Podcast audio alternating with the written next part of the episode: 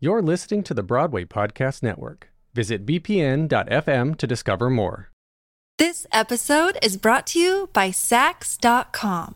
At Saks.com, it's easy to find your new vibe. Dive into the Western trend with gold cowboy boots from Staud, or go full 90s throwback with platforms from Prada. You can shop for everything on your agenda, whether it's a breezy Zimmermann dress for a garden party or a bright Chloe blazer for brunch. Find inspiration for your new vibe every day at Saks.com. With the McDonald's app, you can get your favorite thing delivered to your door. So if you were looking for a reason to skip washing those dishes you left in the sink, consider this a sign. Ba-da-ba-ba-ba. Right now, get $0 delivery fee with any purchase of $15 or more, only in the app. At participating McDonald's, minimum purchase excludes tax and service fees. Delivery prices may be higher than in restaurants. Other fees may apply, not valid with any other offer, discount, or coupon.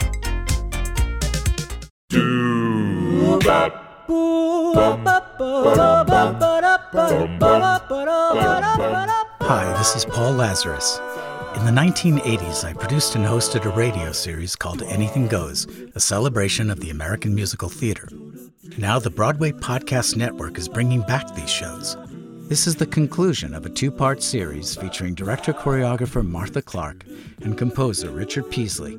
This program originally aired in 1984 and featured both Clarke and Peaslee discussing their stunning collaboration on The Garden of Earthly Delights, a dance music theater piece based on the Hieronymus Bosch painting. This is a question for both of you. The musicians became an incredibly important element of the dance, not just the music side of the performance the piece, and, and it is a combination music, theater, dance work, I guess, for, for lack of any other word to call it. Uh, but they're used in a unique way. They're not only used just to add a visual factor, but the music becomes an element in the dance. I don't know how any other way to say that, but people are being uh, murdered with instruments, and the sounds themselves become an active part of the dance when that person is being beaten by the bass drum. And, and uh, Steven is flown as a little cherub at one point. Why? How did that happen? How did that evolve? Well, I think that comes right out of Bosch. If you look at the uh, painting, especially Hell, you see uh, musicians being tortured by their instruments. Of course, the most famous image is the person being impaled by the strings of the harp. And then Martha's great imagination and the musician's willingness to participate. I think it's wonderful when musicians are not stashed away in an orchestra pit, but really feel a, a part of the production. They've enjoyed it a lot. I mean, they've been wonderful to work with, but they really had fun. Did they come up with any of the dance things that they Yeah, do? oh, sure. Yeah, I figured they might have. The sessions um, where the piece was created were really like recess, and we'd bring in props and instruments and just play wildly for hours. And we kept notes on what we liked, and then when we were forced to make a decision, finally about three or four weeks before we opened last spring as a work in progress, we started to take the good out and throw out the bad. How long did that recess period last? Twelve weeks altogether, wouldn't you say, from beginning Yeah. to end? About. How did the score evolve along with the, the play and the, and the movement?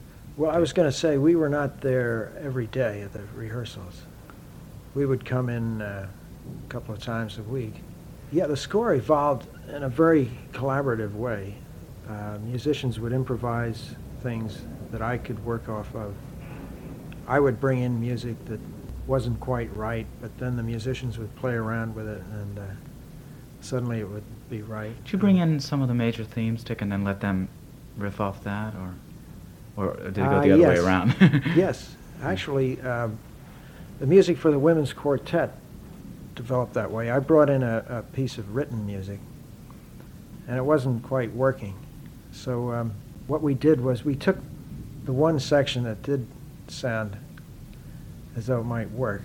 It had a theme and a rather dull accompaniment. And Bill Ruhl, the percussionist, made the accompaniment more interesting. And uh, Eugene Friesen and uh, Steve Silverstein started playing the melody with a very wide vibrato. And the result was this very strange, eerie sounding uh, section of the piece. Uh, It's one of my favorites.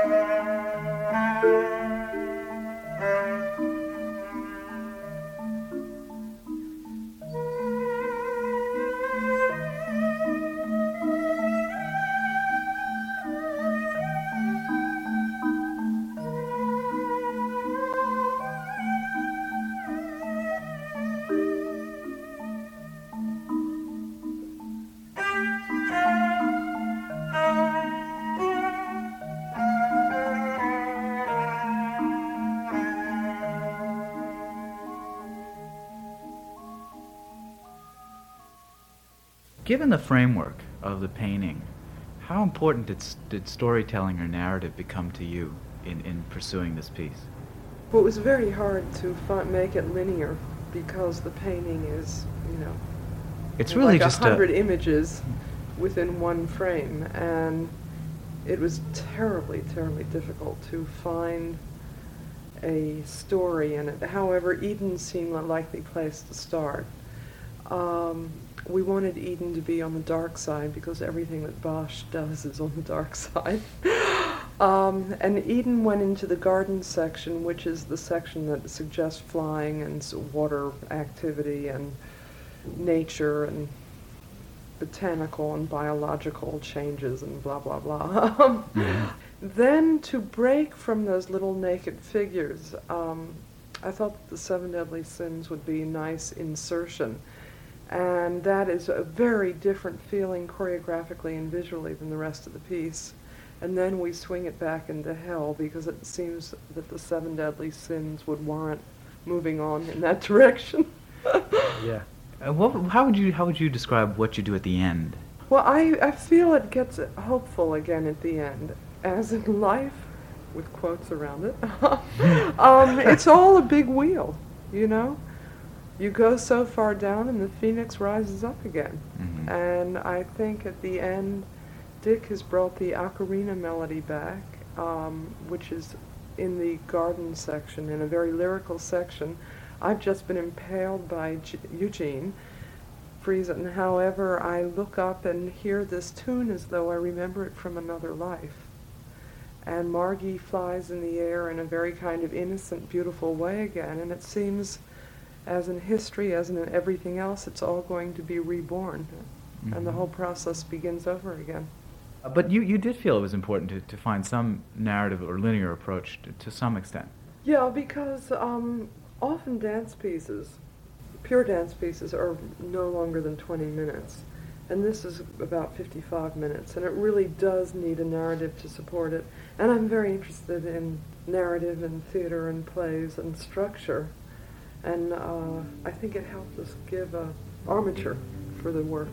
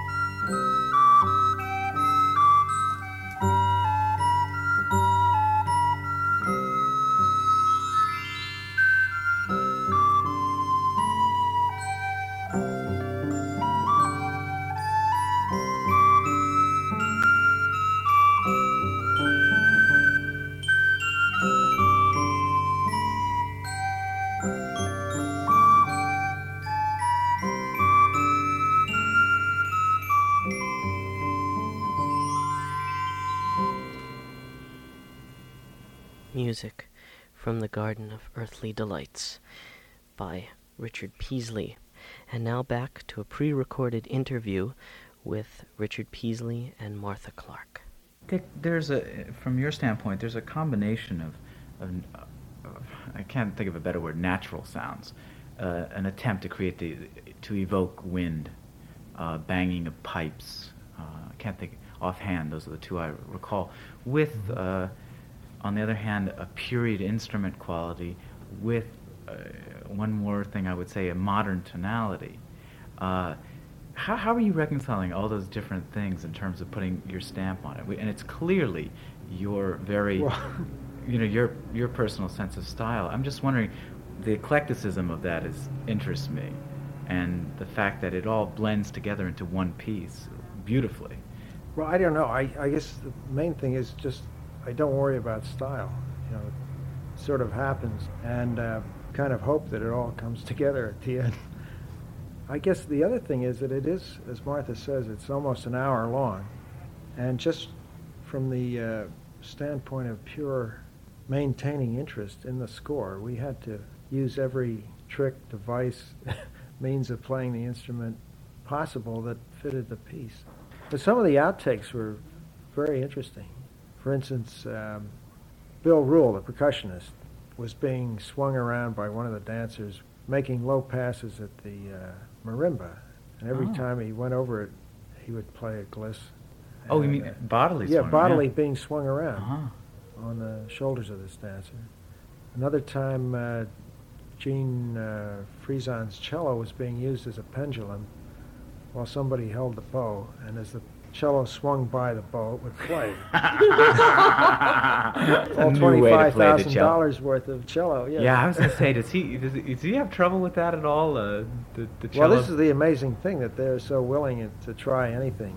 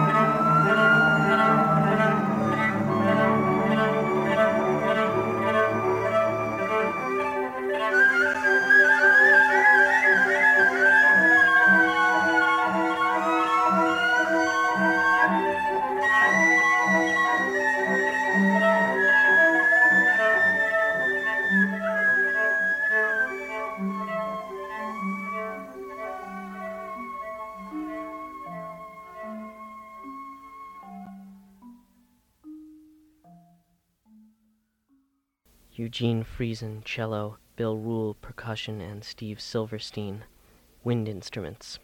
And now back to a pre recorded interview with Martha Clarke and Richard Peaslee. Well, I love the nakedness of the church and the structure, that all the light trees are shown, and that Yeah. all the technical wires and It makes the band look very beautiful. Yeah. Uh, it, it, it, because they they are sensuous compared to most of that metallic stuff that's Yeah. exposed. So they become, by comparison in that forest, very beautiful. Hmm. It's strange because it's got a kind of high tech look in this old 19th century church with the warm Yeah, brick there's not too many good. There's not too many better spaces for this piece. Uh, I know, and it's scary to think about it's moving into a regular Yeah. proscenium. There's no way to stay there, huh? Scheduling wise. could buy it. Oh, yeah. What uh, what other changes were made between last year's presentation and this year's more, quote unquote, more finished presentation of it? Well, there was this whole climactic orchestral section in Hell, which uh, we added. What do we call it? The, uh, We call it the Mad Musicians. the Mad Musicians. When um, everybody uh, starts Oh, yeah. playing in waltz tempo. The only thing is that the offbeats are uh, the percussionist's head being smashed into the marimba, Right. and the downbeat is uh, Tim Wengerd being smashed into the bass drum. And I'm on Radiator. yes, Oh, that's right. Martha's on Radiator. That's and, right. uh, oh yes, and, and uh, Polly has uh, got her head in the wind machine, and Eugene Friesen is banging his head against the thunder sheet. And, uh, And Marie is yelling that Arabic wail. That's right. Very eclectic once again. That's it. Just gets faster and faster and more out of control. as yes, I'm- right.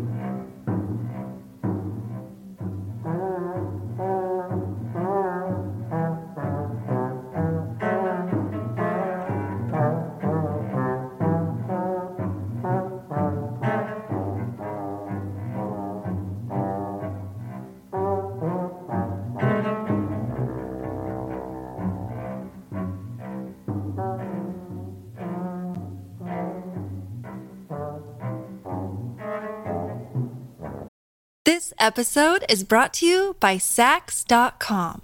At Saks.com, it's easy to find your new vibe. Dive into the Western trend with gold cowboy boots from Staud, or go full 90s throwback with platforms from Prada. You can shop for everything on your agenda, whether it's a breezy Zimmermann dress for a garden party or a bright Chloe blazer for brunch. Find inspiration for your new vibe every day at Saks.com.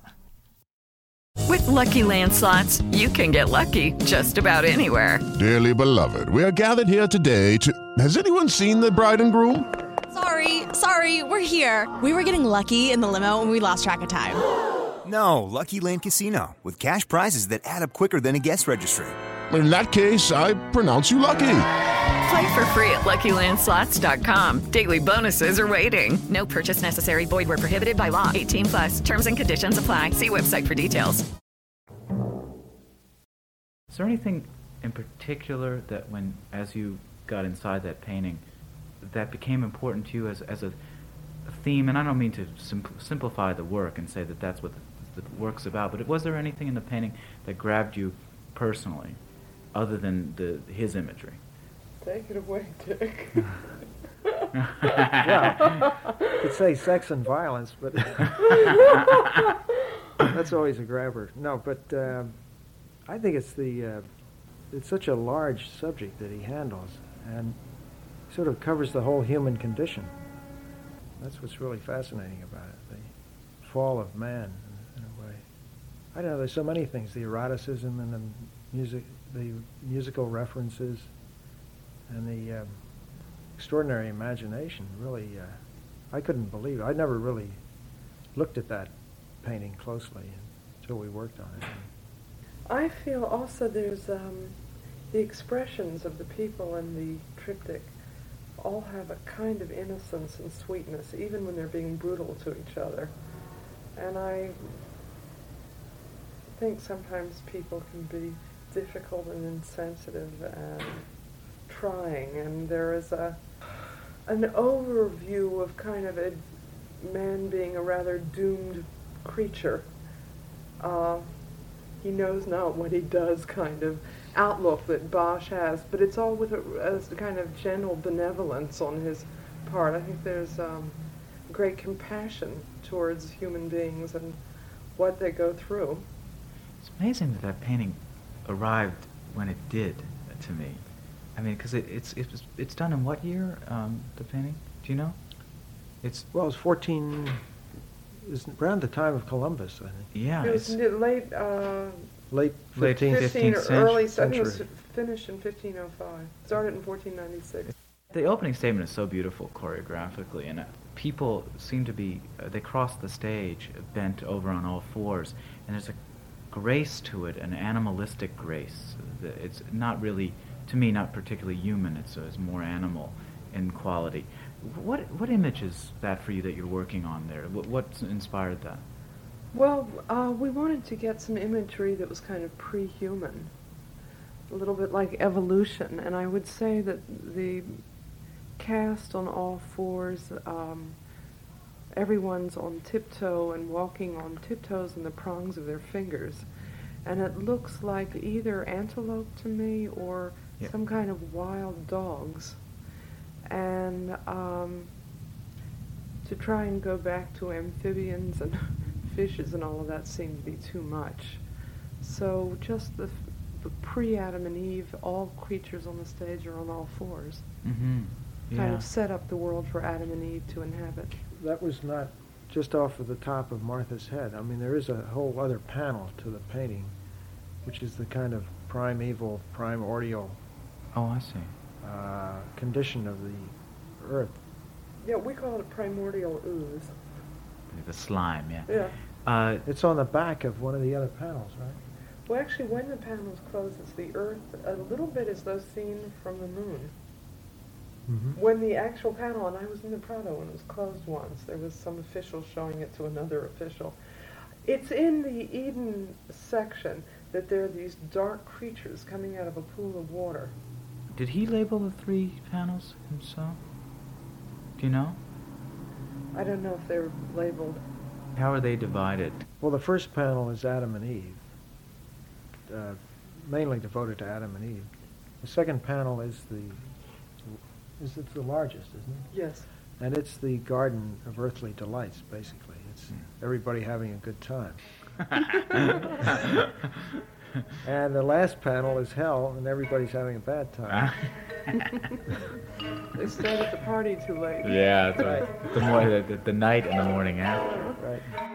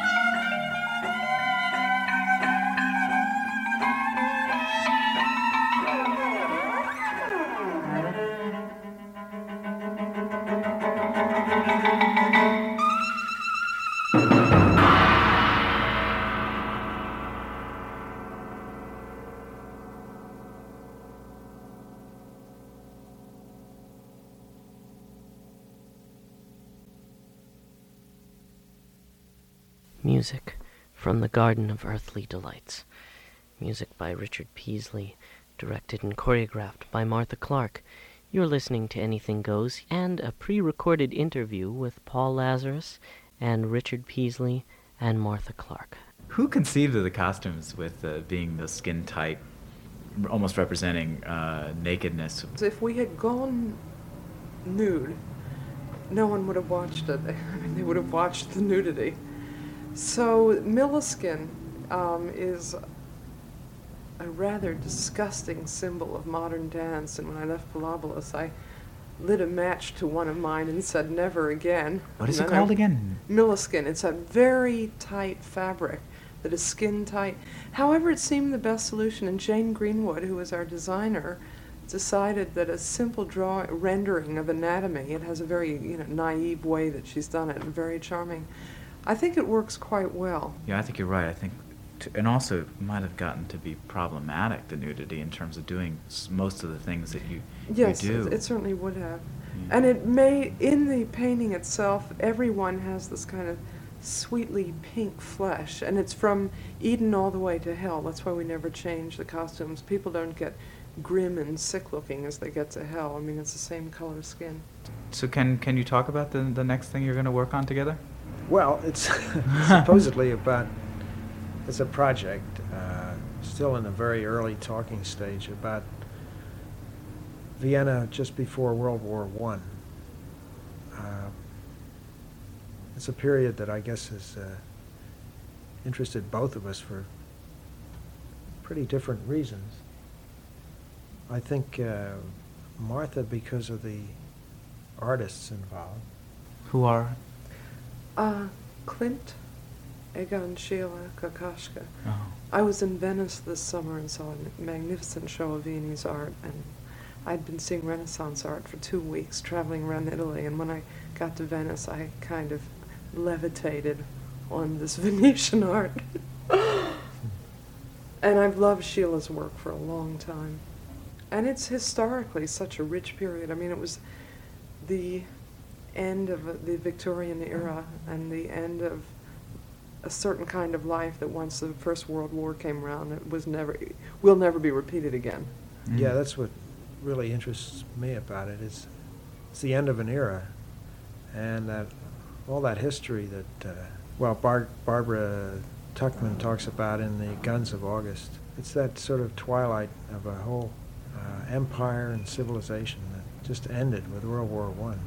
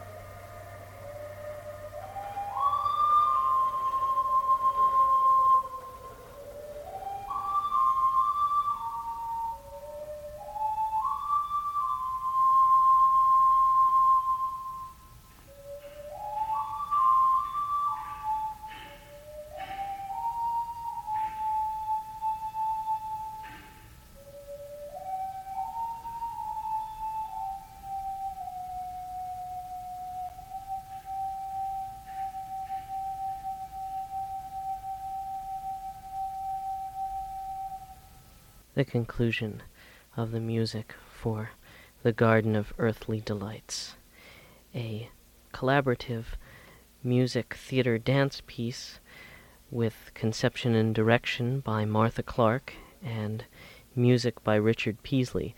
We'd like to thank the musicians involved Eugene Friesen on cello, Bill Ruhl, percussionist, and Steven Silverstein, who, in the course of this recording, played 18 instruments from the ocarina to the uh, serpent. And we want to thank Martha Clarke and Richard Peaslee for consenting to be interviewed for this program. I hope you've enjoyed this edition of Anything Goes.